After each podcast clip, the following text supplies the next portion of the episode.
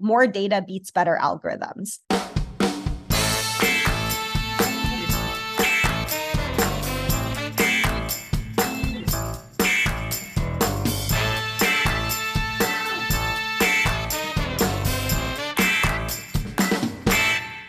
Okay, welcome back to the Marketing Playbook presented by Details Interactive, Amperity, and Elumynt. Here you'll take away three game winning marketing plays every episode to take back to your team. I'm your host, Mark Friedman, and my career has been focused on direct to consumer marketing, direct mail, physical retail, and digital commerce. This is episode number 87, and today's guest is Sherene Hilal. Sherene is currently the Chief Product Officer of Bluecore and has held a number of roles in technology focused companies that have served the retail vertical. She's full of energy and really brings some great conversation to the show today. Before we get started, a quick thank you, as always, to Max Brandstetter of the Wow Business Growth Podcast for producing this episode. You can reach him at max at maxpodcasting.com to help bring your podcast to life. Let's open the playbook. Ready, break. Well, hello, everyone. Thank you for joining the Marketing Playbook Podcast. Today, I'm joined by Sherene Hilal, who's the Chief Product Officer at Bluecore. In this role, Sherene leads the vision, design, and commercialization of products and partnerships with a focus on retail value, market differentiation, and enterprise excellence. Previously, Shireen was the VP of product marketing at Curalate, a content intelligence platform that makes images shoppable. Prior to Curalate, she served as the Senior Director of Product and Product Marketing for BlueKai and later Oracle following the company's acquisition, where she defined and developed the data as a service category. I don't often share on the show schools and degrees that the guests uh, have had, but in this case, I feel compelled. Sherene holds a master's degree in applied math and systems from Columbia University and a BS in applied math from Cornell University. She's got some serious math degrees. Sherene, welcome to the show. Hey, Mark. Thanks for having me. You know, I thought I was a math guy growing up, but only because I could do two plus two in my head. Um, I think that you've got me beat by just a bit. You know, what's interesting is I I wasn't a math girl growing up. Like I did a lot of arts and, and creative work, and I never liked to attend things like math classes. And it really was in high school that I got into it you know we start these shows uh, all the time as as uh, longtime listeners will know you know getting that first story uh, from the guest you know and perhaps there were some things in your upbringing that might have suggested where you would end up or the path that your career would take. So was there somebody that was you know a real math person in your life that pushed you in that direction yeah, so my my dad uh, was a math professor for a long time before he got into software and and engineering and ended up at Microsoft for for a long time. But you know, I actually think the origin is because they're they're immigrants. So my both my parents come from Egypt and you know numbers are a much easier way to communicate than words and so we lived in a very like a household that really focused on expression through quantity and, and through value. And so that's how you knew if something was working or not working in the house is like we were always talking about numbers. And so that's how I really understand how to express myself uh, to this day. And I think, you know, in a, we kind of live in a world where value is expressed in quantities. And so I always thought it was really powerful to be able to understand that concept at a really deep level. You mentioned, uh, speaking of numbers, you have a grandma who's uh, coming up on a big birthday. That's right. Yeah. So she is about to turn 100. My grandma on my dad's side, so my dad's mom. And she was actually the first woman in Egypt to go to college. So there's a definitely a big emphasis on education in, in my family. I think I'm the least educated person in my entire in my entire family.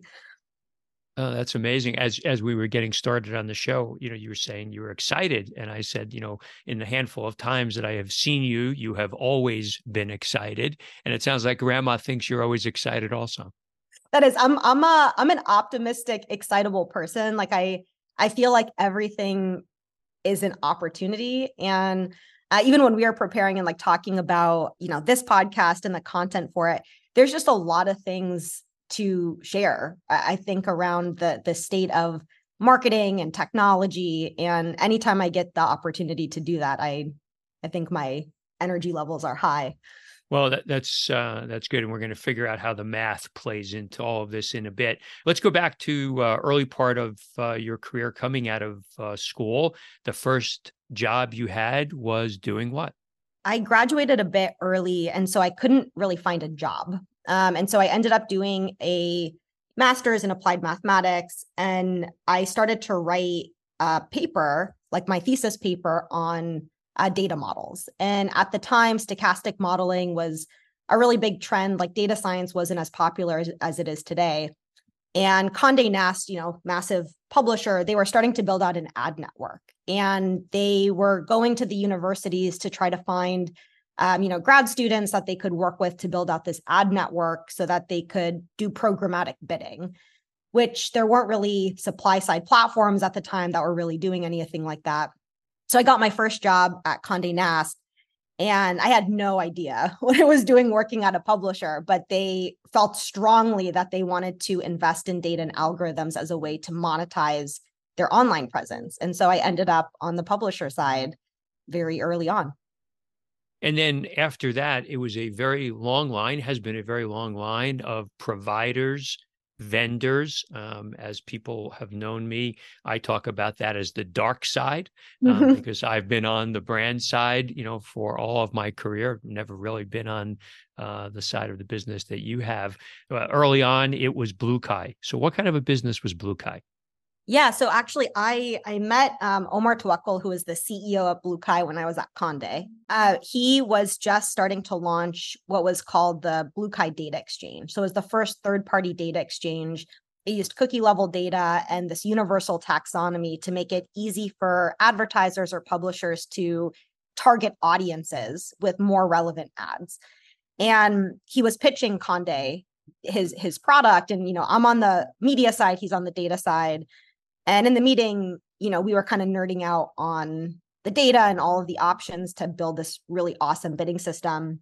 And he kind of pulled me aside after and he's like, you are on the wrong side of the equation. Like this is not about media. You you need to be on the data side. And I quit my job like that day and I moved to Seattle a week later and I started at BlueKai uh, on the product side with the data teams, uh, focusing on building out this big data marketplace. And eventually we privatized the technology and it became the first data management platform or DMP. And that really was the software for managing that anonymous cookie data that brands used to have and, and used to really focus on before you know the closed gardens of facebook came into play and and everyone focused on on email what did he say that had you to you know make make a change yeah, so he had one line uh, that I will always remember, and it was more data beats better algorithms. And I believe that. Like I I had fundamentally believed that throughout my my you know life. And especially when you're working on building models, I think a lot of people think AI is this like crystal ball and that oh man if you have ai or you have models you have this like untouchable mythical thing and it's like the algorithm and the model is completely dependent on the data that feeds into it and how that data is structured and the quality of that data. And so everyone, you know, is peddling algorithm A and algorithm B, especially in the early days of ad tech. But really, the difference on performance is the data that's feeding into it. And so he had recognized that early. He was building just an amazing company, he had a great team of people behind him with insane pedigrees. And I just knew, like I, I just knew I had to be at that company. You know, you you mentioned you know sh- the structure of the data. You know, one of the challenges. I'm the marketer, right, and you know have have tried to do you know deals with technology companies. You know, throughout my career, and you know at, at different stops along the way on the brand side, we've had different levels of quality of data and it's really hard because you might want to work with a great partner like Bluecore or anybody else for that matter. And if your data is not clean and can't be consumed in a structured way, it kind of puts you behind an eight ball, doesn't it? I see so many RFPs where people are looking for new software and new platforms. And there's this belief that if you kind of rip and replace one system and you replace it with another system, you're going to be able to unlock some awesome potential for for your business but if it's built on the same data you are shuffling deck chairs around. And so oftentimes there's an uncomfortable but necessary conversation of like, what is feeding that software? Like, what is making that data usable through all of these big investments that you're making? And, you know, there was a CMO at a retailer I will not name, but like top 100 retailer. And I remember her telling me that they spend more money on mannequins than on software, like technology, data, data technology. And I was like, oh, that that's really indicative though of I think the problem that you're describing. Oh, I, I, you know, it's funny you used mannequins, but I could rest assured that we could come up with lots of companies that are spending way more on photography and models and imagery to create the brand or to, you know, continue the brand story as opposed to, you know, data and understanding their customer and being able to find ways, you know, to speak to the customer more more effectively. Um, that would be easy for us to find. Uh, go back to uh, BlueKai. So you guys get acquired um, by Oracle, and you've had a, a, a couple of uh, you've been on both si- sides of transactions. Help the listeners understand. You know, some of them are, are early in their career, may get consumed by another company. How do you deal with being acquired by a larger company? Uh, and it was probably one of the most formative experiences that I I had in terms of understanding how to globally scale technology. So so I think the the first thing is, you know, when BlueKai was acquired by Oracle, Oracle had no concept of digital or anonymous data at all. So there was the Oracle Marketing Cloud that was comprised of like Eloqua and Responsys at the time. They understood email marketing and they understood as well that there was a whole universe of paid advertising out there that they weren't getting a cut out of and the idea was by bringing in blue BlueKai you had the ability to to make sense out of anonymous data and known email data and kind of create that 360 view of the customer and everything you know every every brand is looking for. Uh, but because there wasn't this idea of of what is digital and what is a cookie everything was categorized as email and so it's like, how do I upload the cookie data? And it's like, no, no, it, it lives in the cloud. Like you're not, you're not uploading anything. It's, it's, we're sending it servers to server. And, and here's how you track uh, dynamic data versus uh, static data. And there was a lot of education we, we had to do. I would say the biggest lesson for me is to like advocate for your technology because it's easy to settle into the gravity of a company that's that big. And I would say the most like i don't know transformative thing we we did is we created the oracle data cloud. So you know oracle's whole tagline was software and hardware engineered to work together. And when we realized how much data was being overlooked in that conversation what we pitched is data hardware and software engineered to work together. And the data as a service category kind of grew out of that notion. Now of course third party cookies and advertising and that whole landscape has majorly changed in the past decade um, but at the time, it really forced a conversation of, you know, as a brand, do you understand your shopper or do you understand your media? And the goal should be to understand your shopper. And then the media will be matched effectively if you can bring that that those elements to life. While you were at Oracle, um, you were involved in some pretty significant acquisitions. Can you talk about which ones you were involved in uh, helping to evaluate? I was there from, let's see, I think 2013 to 2018. Um, so I was involved in almost two and a half billion dollars of of acquisition. So that include included Datalogix, which had CPG, retail, automotive data, a really strong measurement product, and integrations into what at the time we called reg based providers like Facebook and, and Google. So where you could match on email. Crosswise, which was an identity graph kind of device graph solution to help connect uh, different identities from like your desktop to your mobile device. Um, we had Moat, which was viewability and kind of technology around ad quality, uh, and AddThis, which was another kind of data provider. So again, like om- almost, I think two and a half billion dollars, and we just created the largest data company in the world. And it taught us a lot about the value of verticalization. Like that's where my passion for building verticalized technology came from is I came from the SaaS world where even though we were building data products, we were building it for every type of brand. Like I had you know, we had customers like Dell, and then we had customers like Chase and customers like Marriott, and every industry was kind of served through the data marketplace. And we would focus on getting data providers and the technology right for them as part of our, our roadmap investments. Then, when we acquired all these data companies, it became clear there's a huge opportunity to specialize your data to unlock vertical problems. So retail has very different problems than CPG, that has very different problems than auto. And if you build the right data products, you can make the software much better. And, and that's kind of where the passion for that came from. Elumynt is an award winning advertising agency optimizing e commerce campaigns around profit. In fact, they've helped 13 of their customers get acquired, with one selling for nearly $800 million and one that IPO'd recently. Plus, they were ranked as the 12th fastest growing agency in the world by Adweek. If you're an e commerce business that needs help scaling your ads profitably, check them out at elumynt.com, spelled E L U M Y N T.com. You leave Oracle and you head to another provider, Curalate. What was Curalate? Yeah, so by by that time, I knew I I wanted to focus on solving retail problems. And Oracle and the Data Cloud, they gave me a lot of visibility into the different industries. And I thought retail was the most exciting um, because you have the notion of offers and discounts, you have the products and, and the different SKUs that people are selling in store and online. It's a massive litmus test for the economy. And you also have tons of complexity around distribution. And so I thought, wow, retail is the perfect industry to solve with data.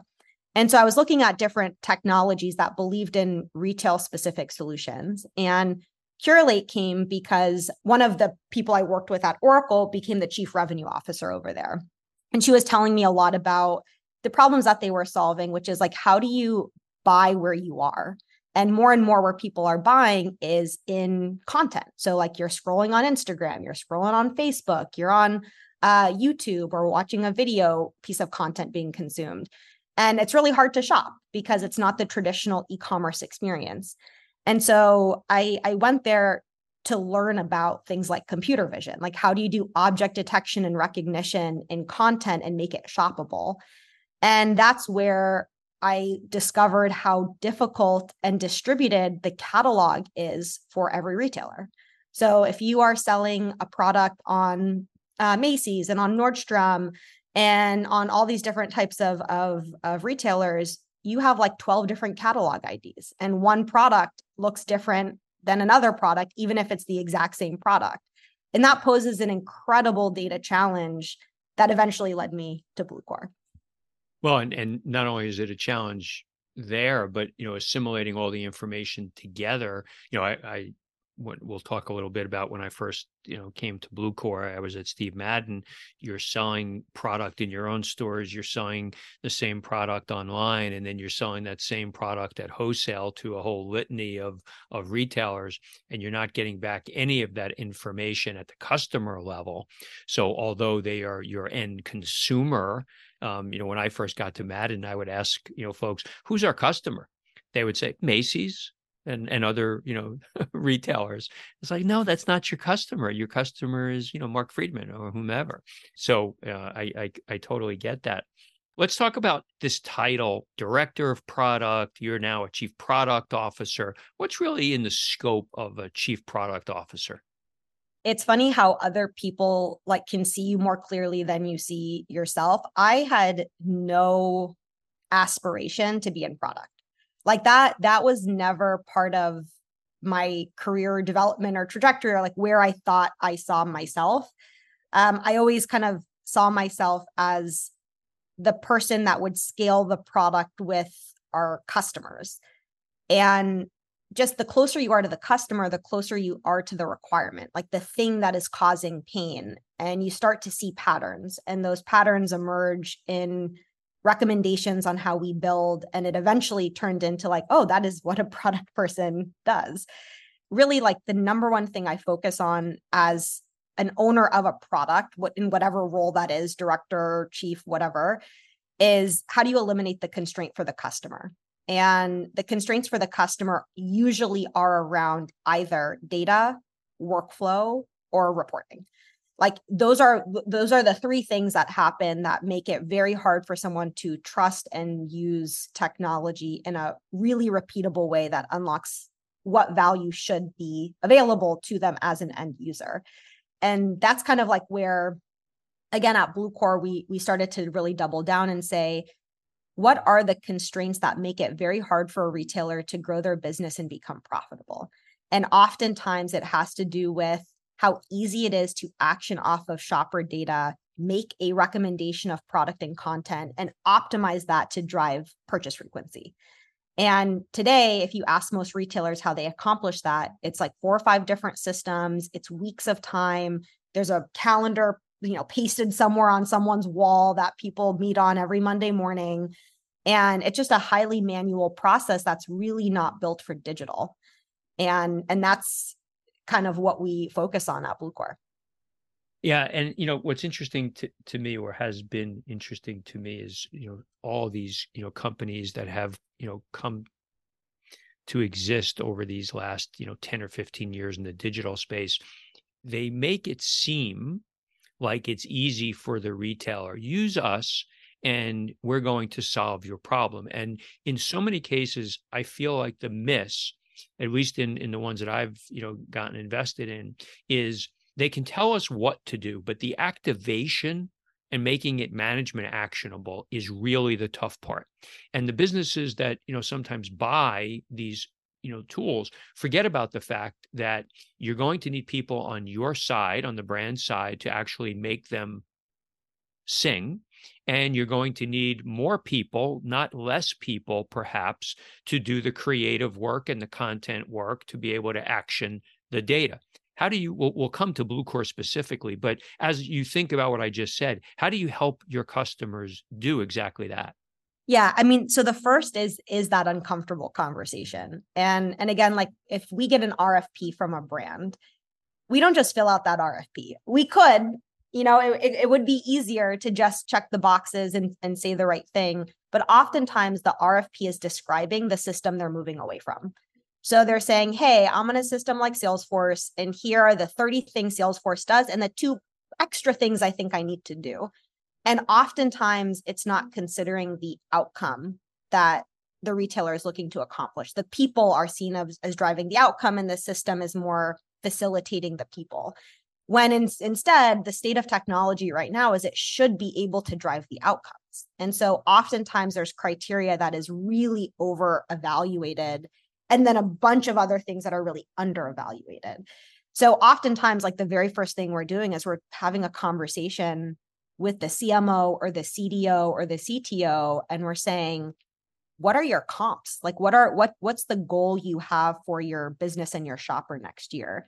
And then we tend to be advising on the state of their stack, not just the system that we may be replacing, but the overarching system. And oftentimes what what you find is that the the system that is being replaced is the most downstream thing that the marketer is touching but the problem is really way farther upstream. And so again, it's like that shuffling deck chairs mentality. Um, and and usually we just orient it to like, are you trying to drive more efficiency or more revenue? While most people would like to say both, typically you're optimizing for one, and that really helps us direct kind of attention to the things that matter most. Thriving brands today have one thing in common they make it a priority to understand their customers. Amperity uses AI to unify customer data and help businesses know exactly who their customers are and what they care about most. Find new customers, grow loyalty, get better return on ad spend, and manage privacy compliance. An accurate, unified customer data foundation connected with the teams and tools that need it makes everything you do with customer data work better. Build your strategy on Amperity the platform for customer data. Learn more at amperity.com. We jumped into the Bluecore pool before I teed it up, and that's my fault. I guess I'm a bad moderator. But let's go back to Bluecore. So you joined uh, Bluecore in 2018. Maybe give us a quick overview of what Bluecore was then, why you joined, and then we can talk a little bit about what it is today.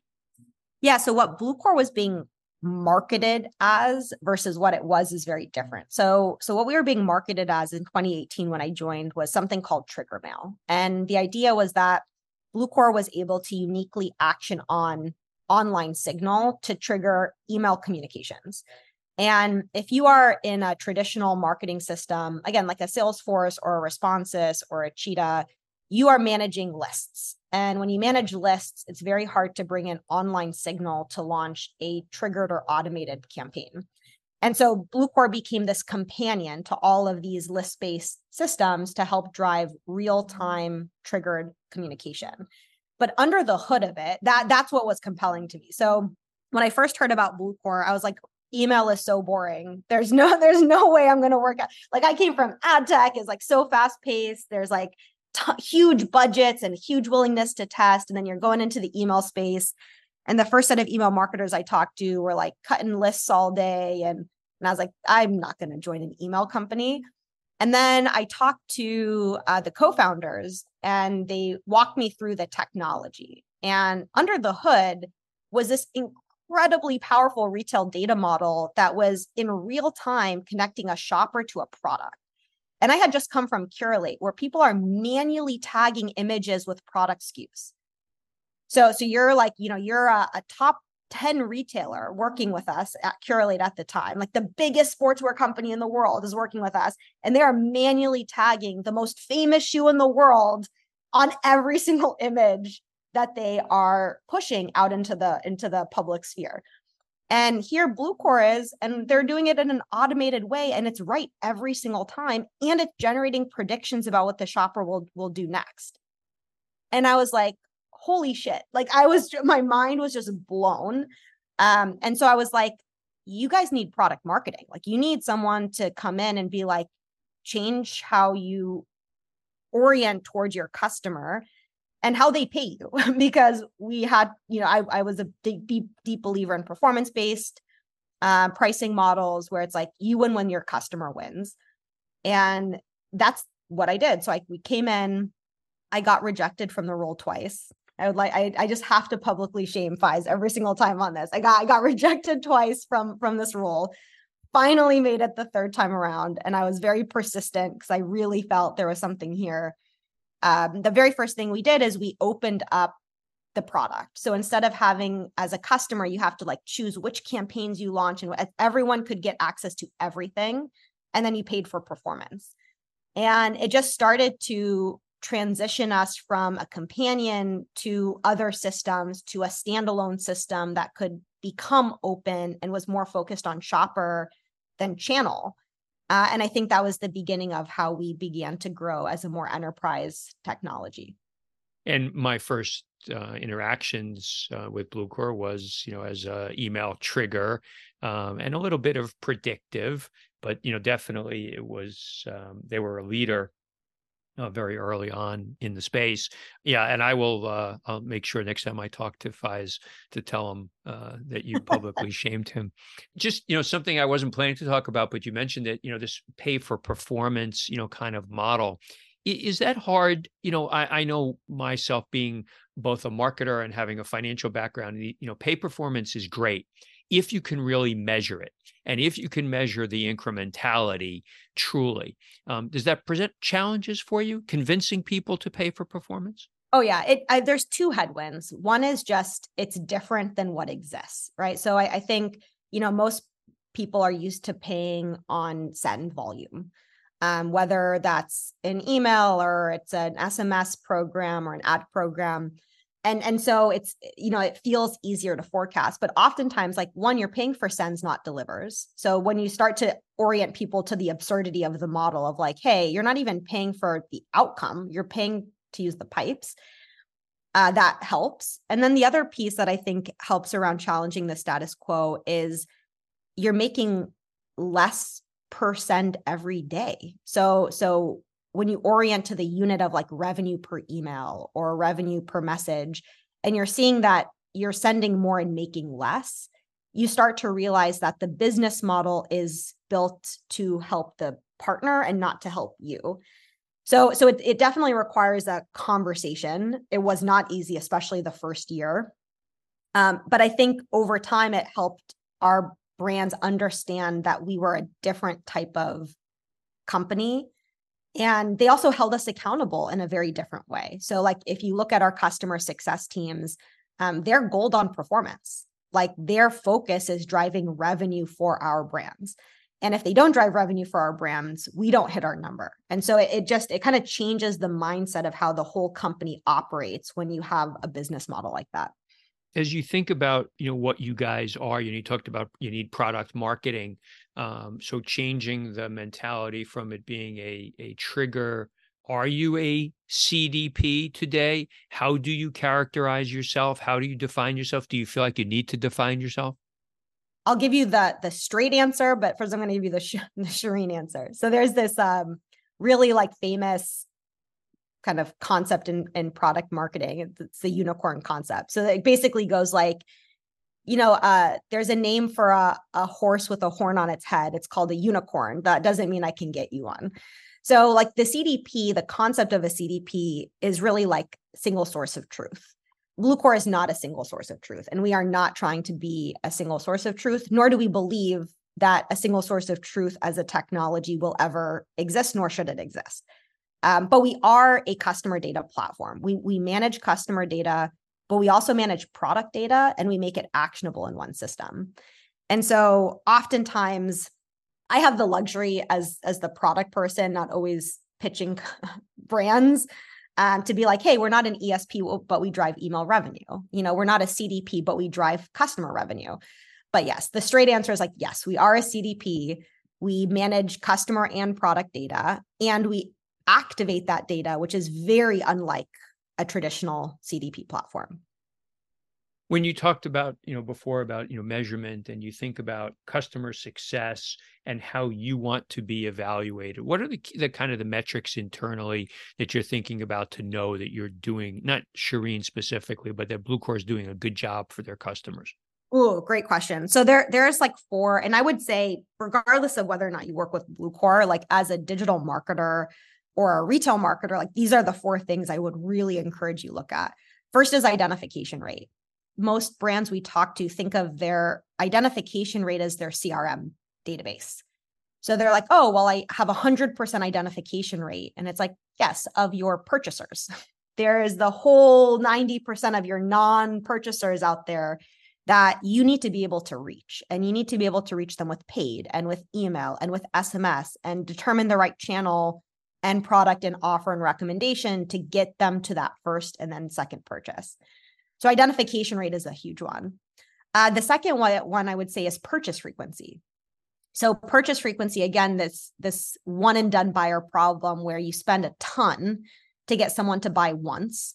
You don't even get payback on that acquisition cost. And then they never buy again, maybe because they bought on an offer or you never re-engage them. That's a big technology failure. And I think purchase frequency is a great metric to look at. And then the last one I would say is cross category buying. So, you know, a huge determinant of future purchase is whether or not someone buys a second category within a, a short window of time. And there's very few brands that I work with that only have a single category. And usually, if, if that's the case, then it is going to be a more acquisition focused uh, like business strategy. But for, for most brands, I would say identification rate, purchase frequency, and cross category buying get you 90% of the way there.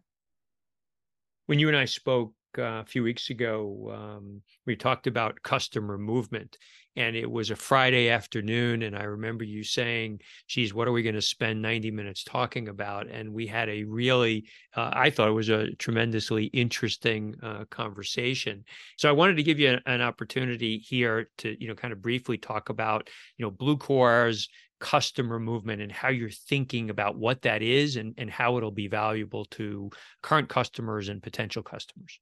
Yeah. So so customer movement is the articulation of how you move a shopper through your purchase funnel. Most customer analytics and systems are focused on purchase data. So again, like your CRM system, your ESP, your ecom platform, your transaction or POS system, all of it is oriented to people who already bought. And that just creates a huge opportunity to move your non buyers in a more effective way. And oftentimes, when you organize your teams and your budgets by channel, you miss an opportunity to see where things fall in between the seams. And that's your shopper. That's your shopper opportunity. So at Bluecore, what we do is we are channel agnostic. And one of the first uh, initiatives that we have with every customer we work with is what we call a customer movement analysis. We look at five years worth of their data pre engagement, right? This is just like what we want retailers to orient against. And we are able, through that view of that five years of data, to tell you very definitively where there's the biggest missed opportunity in driving outcomes against your shoppers. So sometimes it is an acquisition problem. Sometimes it's a purchase frequency problem. Sometimes you're overspending on paid for people who are already going to buy, and your retention campaigns are just too weak. Uh, maybe you're not in implementing some of the best practices to help people discover products and new categories or you're not measuring effectively. So there's so many things that you can diagnose if you look at the, the data a retailer has. And what's great is a lot of brands are making investments in centralizing that data. And so the the benefit of that is you can now run these types of analyses and really figure out the best opportunity of where to start. So how do you now evangelize, you know, this customer movement? It's a, a change in the message of what Bluecore is. Um, you need to demonstrate that you have, you know, I don't want to say pivot, maybe that's your word, pivoted a little bit or broadened, you know, the capabilities that you bring to market. How do you get that message out? Yeah, you know, I, I think it's the hard work. you know, like like I talk to probably one to two retail executives a day. And I would say most of our team at Bluecore is like constantly talking to the retail community. I mean, that's how even you and I met, right? Is is is where, you know, making sure that we have a good understanding from the retail experts that are out there in the world what it is that retailers need and, and kind of sharing it.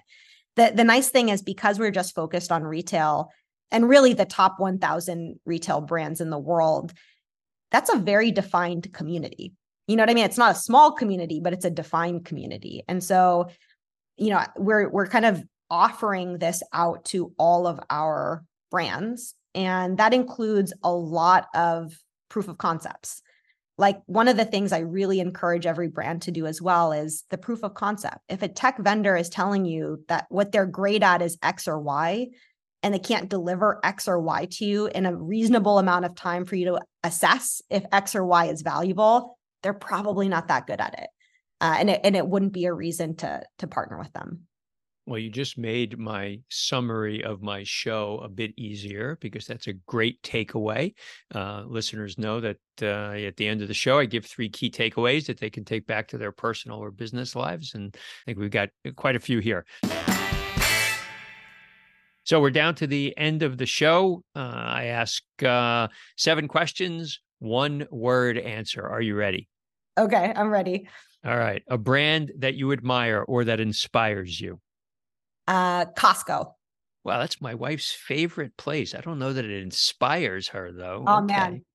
Yeah, we have a value as simple as possible, as powerful as necessary. And man, Costco, they just embody that.